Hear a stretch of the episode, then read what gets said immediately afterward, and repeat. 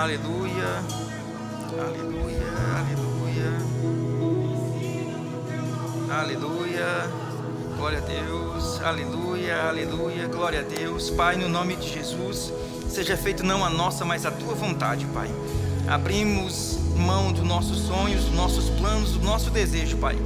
E abraçamos a tua vontade no nome de nosso Senhor Jesus Cristo. Seja, como, seja feito não como nós queremos, mas como tu queres, Pai.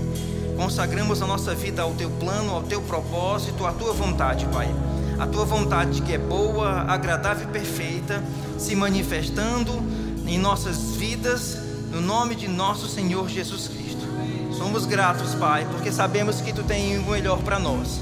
Que os teus planos são planos de vida e paz, são planos de sucesso, Pai. Sim, teu, tua vontade, Pai, é a melhor. E nós abrimos mão daquilo que nós desejamos, nossos sonhos, para que a tua vontade se manifeste em nossas vidas. No nome de nosso Senhor Jesus Cristo. Quem concorda diz amém.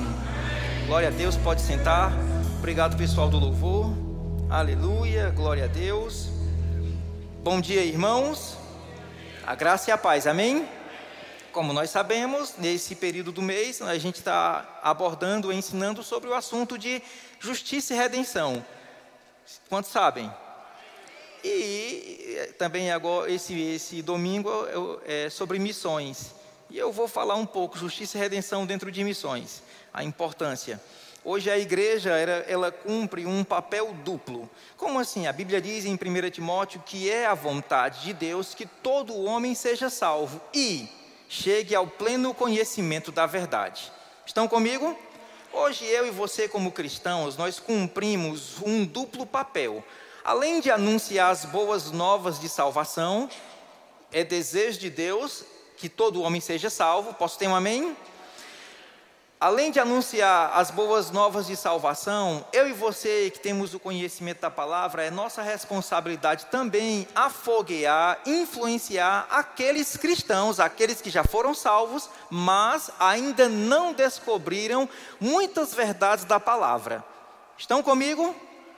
É desejo de Deus que todo homem seja salvo e depois de ser, de ser salvo, chegue ao pleno conhecimento da verdade. Apenas para te localizar, irmãos, todo genuíno avivamento começou com a revelação da palavra. Todo avivamento genuíno e duradouro começou com a revelação da palavra. Um homem chamado Martim Lutero teria a revelação de que o homem é justificado pela fé. E vou pular alguns anos, alguns séculos e chegar no avivamento da Rua Azusa, quando cristãos tiveram a revelação, a descoberta de que o batismo no Espírito Santo está disponível para todo filho de Deus. E por causa disso teve um avivamento. Todo avivamento é precedido por entendimento, revelação, descoberta da palavra de Deus. Posso ter um amém? Eu vou falar um pouco sobre isso, irmãos. Você, como cristão, é teu papel evangelizar, mas também influenciar, ajudar outros cristãos a ter, desfrutarem desse avivamento através da revelação da palavra de Deus. A Bíblia diz em Provérbios, no capítulo 4, versículo 18: Mas a vereda do justo é como a luz da aurora, que vai brilhando mais e mais até ser dia perfeito. Quantos aqui são filhos de Deus? Pronto. Eu te pergunto: amanhã você vai ser mais filho de Deus do que você é hoje? Sim ou não? Não. Daqui a 10 anos você vai ser mais filho do que você é hoje? A posição, a filiação não aumenta, o que aumenta é o conhecimento sobre o assunto. Claro que aumenta se houver um estudo. Sei que foi falado sobre o remo e eu ainda vou tocar nesse assunto. A mesma coisa é a justiça a vida do justo, a vereda do justo é como a luz da aurora, que brilha mais e mais até ser de perfeito. A tua justiça não vai aumentar. O que vai aumentar é o conhecimento sobre essa realidade que todo cristão já desfruta em Cristo Jesus. Eu não vou chover no molhado, porque eu sei que é, alguns outros ministros falaram sobre o assunto de justiça, que é uma posição, a posição diante de Deus, sem nenhum complexo de dúvida, de inferioridade, complexo de indignidade.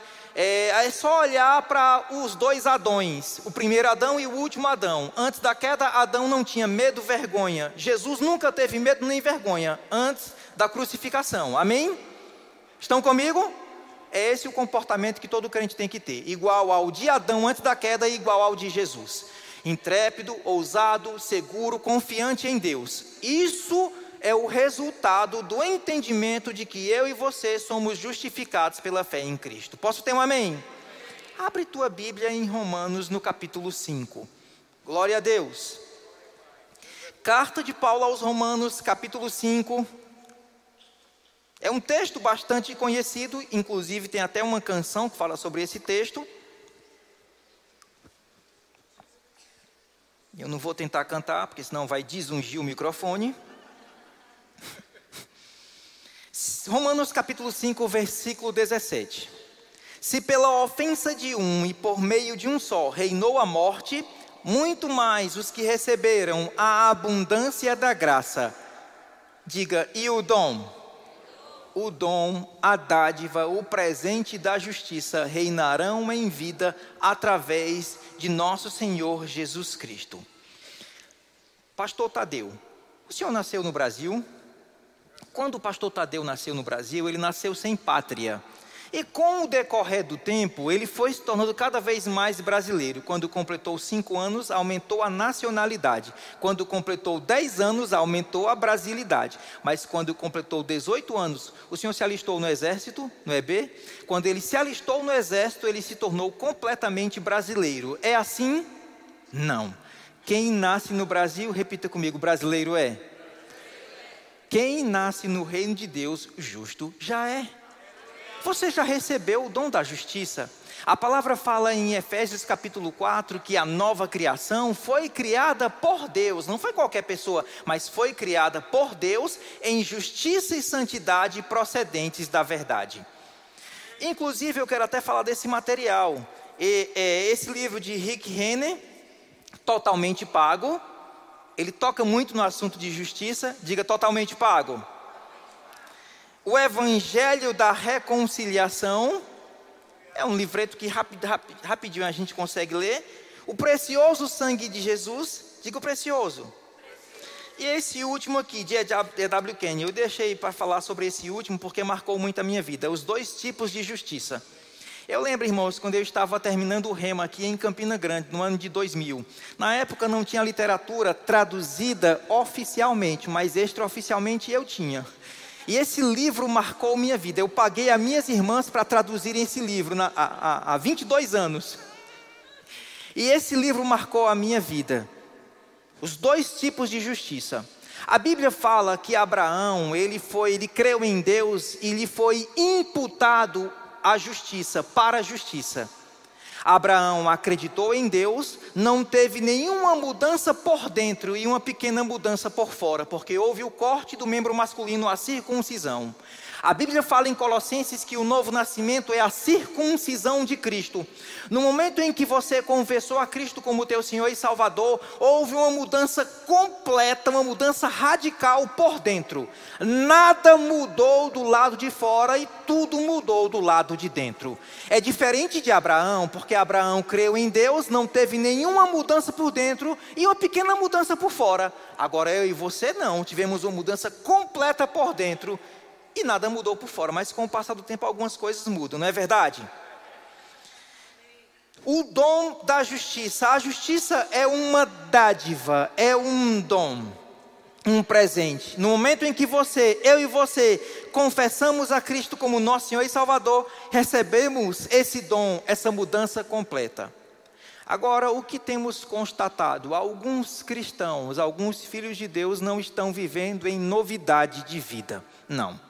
Eles acham que simplesmente mudaram de religião, mudaram de roupa, agora estão com a Bíblia debaixo do braço indo para um endereço diferente. Mas não, houve uma mudança completa. De fato, é necessário que esse filho de Deus, aquele que recebeu a salvação, é necessário ele ter revelação dessa nova realidade em Cristo. Diga revelação. Quem aqui é daquela época é, da câmera fotográfica com 12, 24 ou 36 poses? É, é, com... Algumas pessoas, quando compravam a câmera e o filme, precipitadamente abriam o filme em um local bem iluminado. Só aí já perdiam três poses. É ou não é? tinha que ir para um local reservado, colocava o filme e começava a tirar. Aquela câmera não tinha estabilização ótica, não era tam, não tamanha precisão. De 12 poses, mais ou menos 3 ou 4 iam prestar. De 24, mais ou menos 18, 17, 15, dependendo da habilidade do fotógrafo. De 36, perdia-se muito. Por quê? Porque só ia saber depois que levasse para revelar. A mesma coisa é espiritualmente. A justiça de Deus é revelada. Por que algumas pessoas não estão andando como Jesus andou? E a Bíblia diz: quem nele está? Você está em Cristo? Deus espera que andemos como ele andou. Paulo, é, é, João diz: deve andar. Aquele que nele está deve andar como ele andou. Abre tua Bíblia em Romanos capítulo 1. Aleluia. Romanos capítulo 1, versículo 16. Não me envergonho do evangelho, porque é o poder de Deus para a salvação de todo aquele que crê, primeiro do judeu e depois do grego, visto que nele, no evangelho, se revela. Eu gosto de outras versões se descobre, se descortina, se revela a justiça de Deus. Claro que quando Paulo aqui se refere ao Evangelho, ele não limita os quatro Evangelhos, não, ele não se limita aos quatro Evangelhos, Mateus, Marcos, Lucas e João. Mas o Evangelho aqui que Paulo se refere, ele está falando sobre o Novo Testamento, a revelação neotestamentária da obra de Cristo. É no Evangelho que se descobre a justiça de Deus. Eu e você, como cristãos, a nossa leitura tem que se basear imprescindivelmente do Novo Testamento. Eu, eu, não estou dizendo, irmãos, que é errado ler o Antigo Testamento. Eu afirmei isso? Não.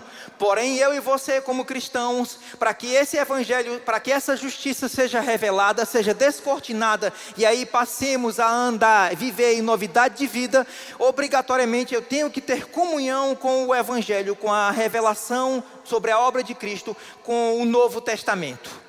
Existe uma obra dupla de Jesus, o que ele fez fisicamente, e é W. Kenyon fala nesse livro, nesse e também no livro Identificação, o que ele fez fisicamente, expelindo demônios, curando enfermos, multiplicando pães e peixes, é, acalmando a tempestade, e o que ele fez invisivelmente no mundo espiritual. E o que ele fez foi disponibilizar uma redenção uma justiça. E quando nós lemos os evangelhos, as cartas de Paulo e dos demais apóstolos, nós vamos ter a revelação daquilo que Jesus disponibilizou para cada um dos filhos de Deus. Amém?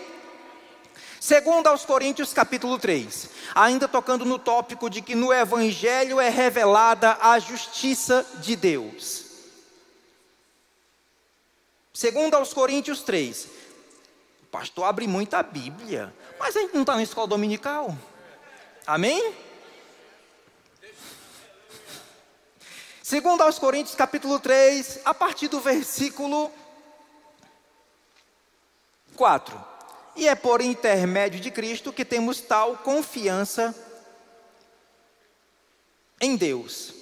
Não que por nós mesmos sejamos capazes de pensar alguma coisa como se partisse de nós. Não, pelo contrário, a nossa suficiência vem de Deus. Verso 6: O qual Deus nos habilitou para sermos ministros de uma nova aliança, não da letra, mas do Espírito. Porque a letra faz o quê?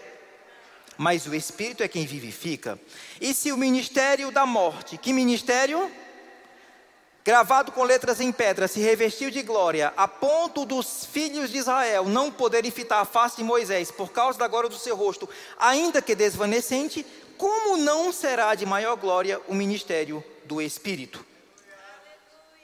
Porque se o ministério da condenação foi glória, em muito maior proporção de glória será o ministério do, da justiça. Nós estamos vendo o fato de que é no Evangelho que se descobre, que se revela a justiça de Deus. E eu falei sobre a necessidade de eu e você, como cristãos, filhos de Deus, nossa leitura se basear muito mais no Novo Testamento, porque é no Evangelho que se revela a justiça. E agora, nesse texto de 2 aos Coríntios, o apóstolo Paulo, ele faz um contraste das alianças, das, é, das dispensações ele fala, e eu quero só, só fazer um pequeno comentário sobre o verso 6, o qual Deus nos habilitou para sermos ministros de uma nova aliança, não da letra, mas do Espírito, porque a letra mata, mas o Espírito vivifica. Lá em Fortaleza, quando eu era pastor auxiliar, uma irmã veio me relatar algumas supostas manifestações do Espírito. Eu disse a ela, irmã, você está equivocada. A Bíblia diz isso em tal passagem, a Bíblia fala isso em tal texto, Paulo disse isso, Jesus falou assim, está escrito em tal passagem. Dei ela mais ou menos quatro ou cinco versículos bíblicos. E aí ela retrucou e disse: Cuidado, viu? Porque a letra mata, mas o Espírito é quem vivifica. A letra a qual aqui Paulo se refere não é saber muito a Bíblia, não. Até porque Colossenses 3,16, Paulo disse: habite ricamente a palavra de Cristo em vós. De que forma a palavra de Cristo deve habitar em nossos corações? O tanque tem que estar no reserva? No meio. Diga cheio. Todo cristão tem que estar cheio da palavra. Habite ricamente a palavra de Cristo. Pastor Marcelo, se aqui a letra a qual Paulo se refere não é saber muito a Bíblia, então o que é? A lei mosaica, o decálogo recebido escrito em pedras. O próprio contexto explica. Porque a letra mata, a lei não foi dada para justificar, a lei foi dada para mostrar a condição pecaminosa do homem e a necessidade de receber o Salvador, ou a salvação do, de Cristo. Amém? A letra mata, mas o Espírito é quem vivifica. Verso 7. E se o ministério da morte, diga ministério da morte, é, ensinando no Rema e ministrando nas igrejas Verbo da Vida e em outras igrejas, eu já conheço, já fui a todas as capitais do Sul, Sudeste, Centro-Oeste, faltou uma do Nordeste e algumas do Norte. Eu nunca vi nenhuma igreja, igreja fulano de tal, Ministério da Morte. Nunca vi. E se o ministério da morte, gravado com letras em pedra, se revestiu de glória, a ponto dos filhos de Israel não poderem fitar a face de Moisés por causa da glória do seu rosto, ainda que desvanecente, como não será de maior glória o ministério do Espírito? 9. Porque se o ministério da condenação, eu nunca vi em Florianópolis, igreja fulano de tal, o ministério da condenação, mas Paulo está falando de dois contrastes. A lei é o ministério da morte e condenação, e o Novo Testamento é o ministério do Espírito e da justiça. É por isso que um cristão ele tem que ler muito mais e muito mais mesmo o novo do que o antigo, e é por isso que está escrito em Hebreus 8:6. Agora, com efeito, obteve Jesus ministério tanto mais excelente, quanto é Ele mesmo mediador de superior. Repita comigo: superior. A palavra superior no, no grego é kreiton, não Cleiton, o nome próprio, mas kreiton. Superior aliança instituído com base em superiores promessas. E de acordo com o dicionário e concordância de Strong, a palavra Creighton superior significa o seguinte: mais útil, mais vantajoso, mais aproveitável, mais excelente, portanto melhor. O que Jesus Cristo disponibilizou para nós é mais útil, é mais vantajoso, é mais aproveitável, é excelente, é melhor do que aquilo que os personagens do Antigo Testamento desfrutaram. Posso ter um amém? Para você ter ideia, Hebreus 10:1 fala: Ora, visto que a lei tem sombra dos bens vindouros e não a imagem real. As bênçãos que o Novo Testamento, que essa justiça que Jesus disponibilizou, fala sobre uma comunhão superior, um serviço superior, uma adoração superior, uma justiça superior. Amém? Estou falando ainda sobre revela revelação dessas verdades. Quando eu morei em Ribeirão Preto, interior de São Paulo, na época não tinha. Foram meus alunos em Campinas, não foram? Na época, é, não tinha o rema. E a forma que eu tinha para ensinar sobre as verdades que eu ensino no rema, construir uma, um alicerce doutrinário, seria nas quintas-feiras, ensinar sobre o que eu ensino no Rema. Claro que no Rema a gente tem um tempo com muito tempo para abordar alguns assuntos. Mas numa quinta-feira, em uma noite, eu tinha uma mensagem com início, meio e fim.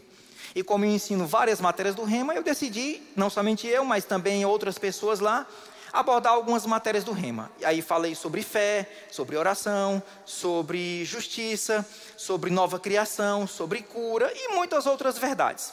E eu lembro de um dia que eu estava ensinando sobre realidades da nova criação. E eu peguei algumas preposições do Novo Testamento. Com quais preposições? Ana Gaia, no, domingo passado, falou sobre identificação, né? E a preposição com. Paulo disse: Eu fui crucificado com Cristo. Diga com Cristo.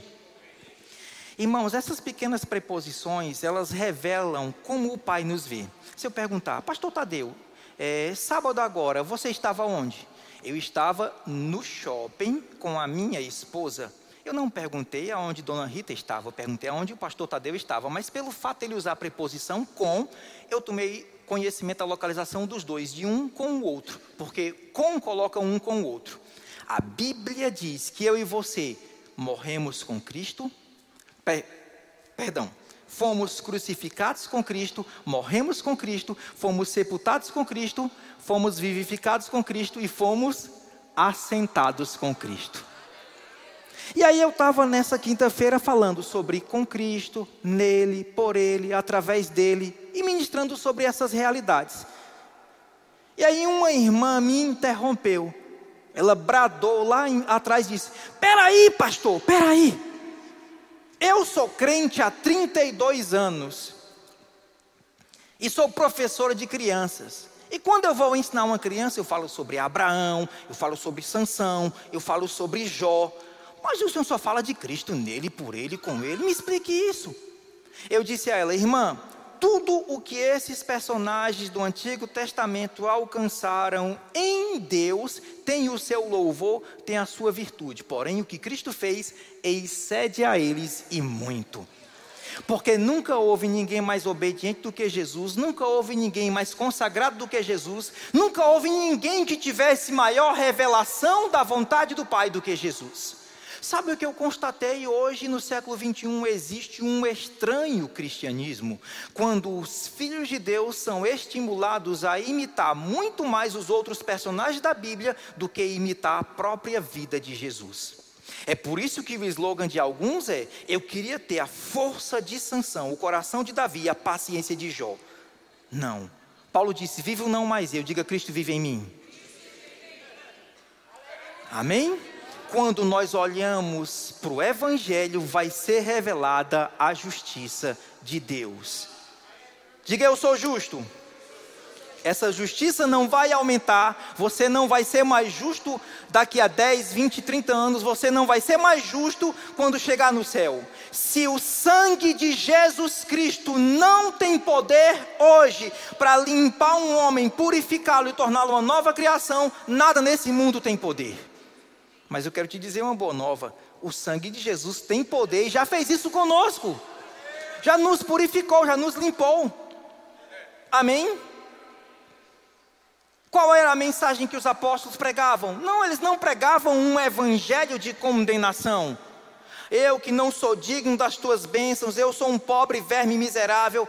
Todos esses ensinos, irmãos, que falam que somos pecadores salvos pela graça, é o resultado da má interpretação da Bíblia. É um texto fora de contexto que se inventa pretexto. Não tem sentido uma redenção, uma salvação que não trouxesse o que Adão perdeu no Éden seria uma obra incompleta. Posso ter um amém? Eu quero te estimular, irmãos, a leitura desses livros. Não é porque eu li uma vez que eu consegui absorver tudo, não. Ninguém consegue. Quem é que já leu a Bíblia toda? Pelo fato de você ter lido a Bíblia inteira, uma vez, significa dizer que você absorveu quanto, tudo quanto está escrito lá? Não consegue. A mesma coisa acontece com os demais livros. Mas quanto mais a gente lê, mais conhecimento, mais revelação nós vamos ter da palavra de Deus. Aleluia. Eu lembro uma vez que eu estava ensinando, perdão, ministrando lá em Arujá, próximo de Guarulhos. Eu estava falando sobre isso, sobre santos ou pecadores. Como é que Deus nos vê? Deus nos vê como pobres, vermes e miseráveis. Deus nos vê como Zé Ninguém. Ah, Deus, eu que não sou digno das tuas bênçãos, eu que sou um pobre verme miserável. Irmão, se você for ler o Novo Testamento, Jesus não ensinou tal oração. Toda vez que Jesus ensinou sobre oração, ele injetou fé, intrepidez e confiança. Jesus nunca disse, pessoal, deixa eu falar uma coisa para vocês. Ó, oh, pode orar, mas pode ser que Deus dê, pode ser que Deus não dê. Vamos ver, vamos abrir as portas da esperança. Não, Jesus nunca fez isso. Toda vez Jesus trouxe confiança. Posso ter um amém? E eu estava lá em Arujá ministrando sobre santos ou pecadores, como é que o Pai nos vê. Terminou o culto, isso depois o pastor Lucas me falou, relatou tudo. Uma irmã que estava visitando lá a, igreja, é crente, mas congregava em outra, mas estava visitando, visitando o verbo da vida, entrou no carro do seu filho, ele estava dando carona a ela, de repente a irmã começou a chorar. Chorando, chorando. Aí o, o filho dela perguntou, membro do verbo da vida, está tudo bem com a senhora, mãe? Tá, meu filho, mas por que a senhora está chorando? Meu filho, eu fiquei 11 anos da minha vida orando de forma errada. Por quê? Porque ela orava que era uma pecadora, salva pela graça, uma miserável, um pobre verme. Ela orava dessa forma. E a Bíblia diz que a oração do justo é poderosa ou eficaz. Quando nós temos a revelação sobre essa justiça, até a forma de orar muda. Até a maneira de orar muda. Ela se via como pobre, eu havia dito o seguinte: é, Ana falou aquele texto de 2 Coríntios 5, 21. Não vou chover no molhado. Aquele que não conheceu o pecado, Deus o fez pecado por. Aponte para você, diga por mim. Para que nele. Você já está nele? Já está em Cristo? Então você já foi feito a justiça de Deus. Se você foi feito a justiça de Deus, você não tem o direito de dizer que é um pecador, quando a Bíblia afirma que você é justiça. Não, não tem. Valorize a obra de Jesus Cristo por ti. Nenhum cristão tem o direito de dizer que é um pecador quando a Bíblia afirma que Jesus foi feito pecado para que você fosse feito justificado. Foi isso que eu falei lá naquele dia, naquela quinta-feira. E a irmã, se, porque se via como uma pecadora, se via como uma miserável, não tinha intrepidez. E isso, irmãos, tem se multiplicado pelo mundo afora eu, eu, eu constatei isso, eu sei que você também já percebeu. O Brasil hoje tem experimentado um avivamento. É um fato. Se tem algumas cidades que eu fui, capitais, praticamente todas as, todas as capitais, praticamente não, todas as capitais têm uma verbo da vida, tem um rema. Eu sei que não somente a gente, é, não é só a gente que prega a palavra da fé, não, mas eu estou falando da gente. Hoje a gente tem experimentado um avivamento global, mas não acontece lá fora não. Imagina só. Eu não sei a quantidade de cristãos espalhados pelo mundo. Eu não sei, mas eu sei de um fato. Se todos esses cristãos tivessem a revelação da justiça, tivessem a revelação dessa posição, haveria um avivamento global. Haveria sim, porque os cristãos andariam como Jesus andou. Paulo fala em, em 2 aos Coríntios, capítulo 9, versículo 10, que Deus vai multiplicar os frutos de nossa justiça. Se eu sou justo, se eu tenho uma posição correta diante de Deus, se pelo sangue de Jesus eu fui limpo, purificado, eu não tenho uma dívida, porque o escrito de dívida foi rasgado, é normal eu andar como Jesus andou e eu fazer o que Jesus fez, sim ou não? Multiplicar os frutos da nossa justiça. Os frutos da justiça é o resultado de um entendimento e de uma comunhão com Deus. E esses frutos significa dizer andar como Jesus andou, é impor as mãos sobre os enfermos, expelir demônios, é, é ministrar paz e alegria aos quebrantados, anunciar as boas novas de, de salvação. Estão comigo? Mas voltando ao contexto daquela irmã lá em Aru, aquela irmã, ela se via como uma pecadora. Eu sei que muitos cristãos estão preocupados com o que os outros estão pensando sobre ele. Mas a melhor coisa, antes de qualquer coisa, a melhor coisa é saber o que é que Deus pensa a teu respeito. Sim ou não? Segundo aos Coríntios capítulo 6.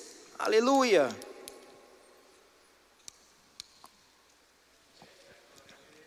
Segundo aos Coríntios 6, versículo 14.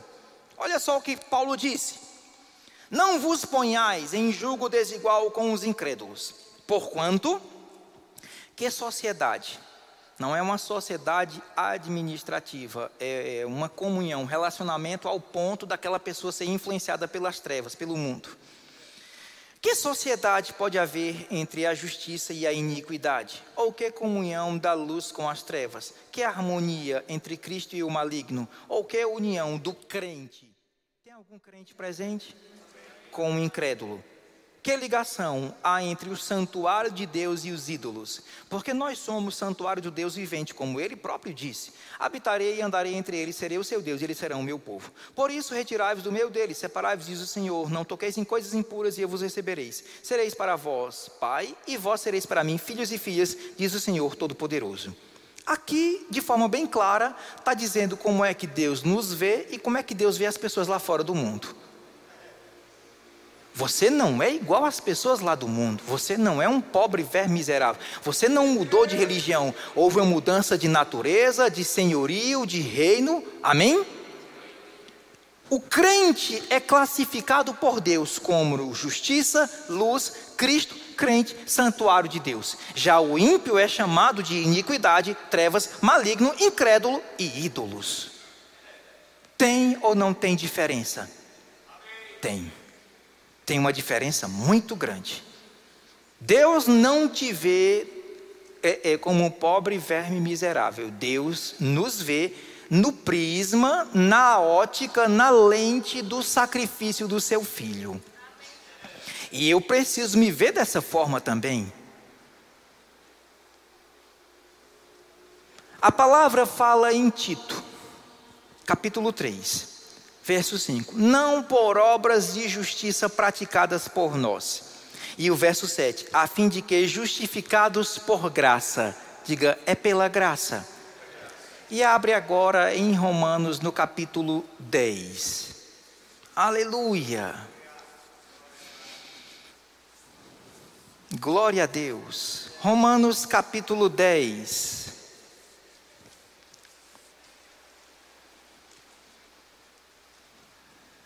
Versículo 1.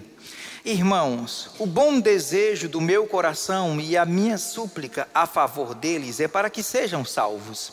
Se você olhar o contexto, no capítulo 9, o apóstolo Paulo tem falado sobre os judeus, e agora no 10 ele diz: Irmãos, o bom desejo do meu coração e a minha súplica a favor deles do povo judeu, do versículo 9, é para que sejam salvos, porque ele dou testemunho de que eles têm zelo por Deus, porém não com entendimento. Eu te pergunto, os judeus, eles eram zelosos por Deus? E como eram? Eram tão zelosos que chegaram ao ponto de pegarem em pedras para apedrejar o nosso Senhor Jesus Cristo. E de acordo com o que a Bíblia diz, Jesus, o nosso Senhor, ele é mais sublime que os céus. O que vai acontecer com uma pessoa que é zelosa por Deus, porém não tem entendimento? Vai se tornar fanática religiosa. Paulo disse: Pois lhe dou testemunho de que eles, os judeus, têm zelo por Deus, porém não com entendimento. Porquanto, desconhecendo a justiça de Deus e procurando estabelecer a sua própria justiça, não se sujeitaram à justiça que vem de Deus. Por favor, olha para cá. Os judeus desconheciam a justiça de Deus e eles procuravam estabelecer sua própria justiça. No caso deles, tentavam ser justificados através da lei mosaica. O que vai acontecer com uma pessoa que desconhece a justiça de Deus?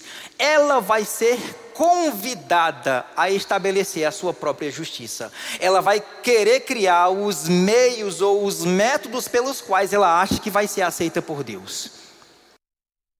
Não tenho entendimento, revelação essa justiça, sobre essa obra que Cristo disponibilizou, e eu vou querer estabelecer a minha própria justiça. Ah, Deus vai ter que me, me, me receber, Deus vai ter que me aceitar porque eu fiz isso. Ah, Deus vai ter que fazer porque eu me esforcei para aquilo. Porquanto desconhecendo a justiça de Deus e procurando estabelecer a sua própria justiça, ou uma justiça própria. Ana falou isso. Ou foi Policarpo? Foi Policarpo. Tem um texto que diz que a justiça do homem é como um trapo de imundície. Lá em Fortaleza tem um hospital chamado IJF. Lá o sétimo andar é o setor de queimados. Inclusive tem um cheiro desagradável. Quando a pessoa recebe uma queimadura de primeiro, segundo, terceiro grau, faz uma limpeza, passa, aplica uma pomada e passa uma atadura. Só que aquela atadura absorve aquela substância, sim ou não? E não serve para nada, porque fede, é trapo de imundície. É assim a justiça de um homem. Adão e Eva, quando cobriram a sua nudez com folhas, era uma justiça própria. Disse: Não, eu não aceito uma justiça própria. Não, eu não aceito. Deus cobriu ele com pele de animais. Parte de Deus providenciar uma justiça. A Bíblia diz que Deus providenciou, porque Paulo disse que Jesus morreu por nossos pecados e ressuscitou para nossa justificação. Ele que fez isso por nós. Eu, a gente vai abraçar essa justiça. Eu faço o que faço não para melhorar a salvação, eu me santifico, eu leio a palavra, eu oro em línguas, eu faço o que faço não para tentar convencer a Deus, não para melhorar a salvação, mas eu faço o que faço é para alcançar aquilo que já nos foi dado gratuitamente em Cristo. Eu não vou estabelecer uma própria justiça, não. Estão comigo? Eu quero finalizar. Quando a gente observa o evangelho que Paulo pregou, tem uma passagem, não precisa abrir, em Atos 26, Paulo, no livro, de, no livro de Atos, relata inúmeras vezes, ele conta um pouco do seu testemunho, da aparição de Cristo, como foi que ele se converteu e o chamado que Jesus fez a ele. Está escrito em Atos 26. E aí, o verso 16, Jesus disse: Mas levanta-te. Atos 26, 16. E firma-te sobre os teus pés, porque para isso te apareci, para te constituir ministro e testemunha, tanto das coisas em que me vistes, como pelas quais te aparecerei ainda, livrando-te do povo judeu e dos gentios para os quais eu te envio, para lhe abrir os olhos e convertê-lo das trevas para a luz, da potestade de Satanás para Deus, das trevas para a luz, a fim de que recebam eles remissão de pecados, diga remissão e herança entre os que são santificados pela fé em mim. A palavra remissão no grego é áfesis, que significa cancelamento completo, como se a pessoa nunca tivesse devido. Pastor Tadeu, eu nunca vou esquecer do nascimento dos meus dois filhos, porque eu assisti o parto. Eu estava no centro cirúrgico. Eu lembro quando Emanuel nasceu, no dia 4 de março de 2016, estava ensinando aqui. Dei uma matéria pela manhã, à tarde Rafael entrou em trabalho de parto e eu fui assistir lá a cirurgia. Quando Emanuel nasceu, lá no centro cirúrgico, quando tiraram ele, do lado de fora do centro cirúrgico tinha dois policiais da delegacia de capturas para prender Emanuel, porque contra ele tinha uma folha corrida extensa depondo contra ele. Uma criança que acaba de nascer tem algum passado depondo contra ela? Sim ou não? Sim ou não? Não tem. No dia em que você fez de Jesus o teu Senhor e Salvador, o teu passado parou de existir. A Bíblia fala que Ele nos recria, Ele nos redime, Ele nos torna justos, Ele nos liberta da autoridade de Satanás e Ele cancela, Ele apaga tudo quanto a gente fez no passado. É. Remissão significa cancelamento completo. Tem um texto em Hebreus que fala sobre isso. Esta é a aliança que farei com ele. Usarei de misericórdias, de misericórdia e de seus pecados jamais me lembrarei. Diga jamais. Existe um filme que é contrário a essas verdades. O filme diz: Eu sei o que vocês fizeram no verão passado. Tem ou não tem? Tem ainda outro que, que diz: Eu continuo sabendo. Pois diante de Deus, no mundo espiritual, o Pai, o Filho e o Espírito Santo, eles, eles fazem questão e fizeram de esquecer tudo quanto a gente fez, porque nós somos uma nova criação, justificados pela fé em Cristo. É por isso que a gente pode andar em novidade de vida, sem medo, sem insegurança, sem complexo de inferioridade sabendo que nós somos em Cristo Jesus. Você foi abençoado? Glória a Deus. Eu quero agradecer ao pastor Tiago, a Manuel Dias pelo convite para tocar o teu coração com a palavra. Amém? Eu sei que o culto pela noite é o culto mais onde geralmente nós trazemos algum visitante, mas eu quero saber essa manhã se tem alguém presente que deseja receber essa justiça, essa vida dentro do coração. Deseja confessar a Cristo como teu Senhor e Salvador. Você acena com a sua mão, você pode vir aqui à frente, na verdade. Aleluia. Tem alguém presente? Eu falei de inúmeros benefícios inúmeros privilégios de ter essa vida. Se você deseja desfrutar desses privilégios dessa vida, é só você erguer sua mão que nós oramos, vamos orar por ti. Aleluia. Glória a Deus.